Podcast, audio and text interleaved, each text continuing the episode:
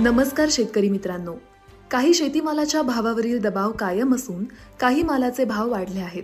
मग शेतीमाल बाजारात नेमकं काय सुरू आहे याची माहिती शेतकऱ्यांना असणं आवश्यक आहे.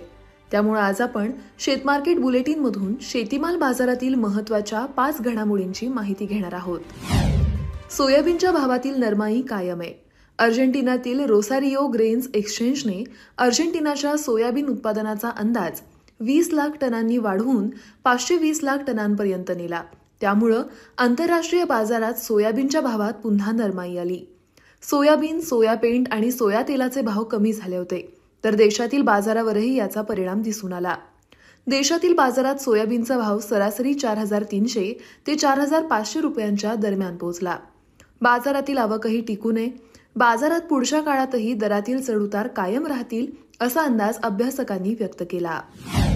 देशात कापसाची मागणी वाढली आहे आंतरराष्ट्रीय बाजारात कापसाचे भाव वाढल्यानंतर देशातून निर्यात वाढत आहे. तसंच बाजारातील कापूस आवक दिवसेंदिवस कमी होताना दिसतीये. याचाही आधार कापूस भावाला मिळतोय.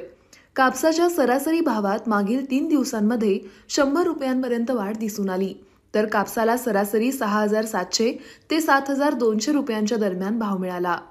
यापुढील काळात बाजारातील आवक आणखी कमी होण्याची शक्यता आहे. त्यामुळं कापसाच्या भावात सुधारणा होऊ शकते असा अंदाज कापूस बाजारातील अभ्यासकांनी व्यक्त केला.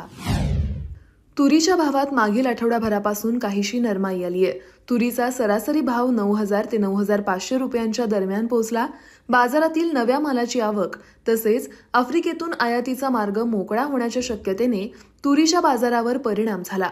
पण तुरीचा बाजार जास्त दबावात येण्याची शक्यता नाही. त्यामुळं शेतकऱ्यांनी तुरीची विक्री करताना बाजारातील चढउताराकडे लक्ष देणं आवश्यक आहे. तसंच तुरीच्या बाजारात चढउतार राहतील मात्र दरात फार मोठी घट होण्याची शक्यता खूपच कमी असून दरात पुन्हा सुधारणा होण्याची शक्यता असल्याचं अभ्यासकांनी सांगितलं. देशातील बाजारात कांद्याचे भाव दबावातच आहेत. कांदा मागील काही आठवड्यांपासून एक हजार ते एक हजार दोनशे रुपयांच्या दरम्यान विकला जातोय. देशात कांदा स्वस्त असला तरी आंतरराष्ट्रीय बाजारात मात्र कांद्याचे भाव खूपच वाढले आहेत.